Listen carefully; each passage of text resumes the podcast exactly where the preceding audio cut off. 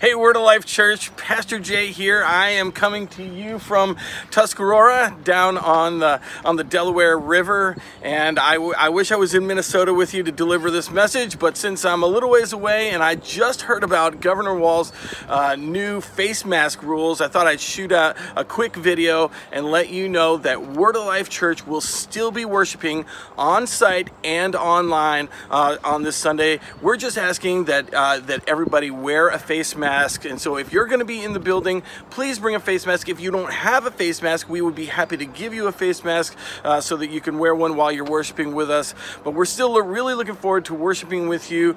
We've got uh, on-site worship on Sundays at uh, 9 a.m. and 10 a.m. And uh, online worship, is, of course, is going to be live streaming at 10 a.m. But we can't wait. And uh, and so just bring your face mask, bring bring bring your family, and let's worship together and and still have a ton of fun. If you're in the building, remember, please bring a face mask. Thanks a lot, Word of Life. We'll see you soon.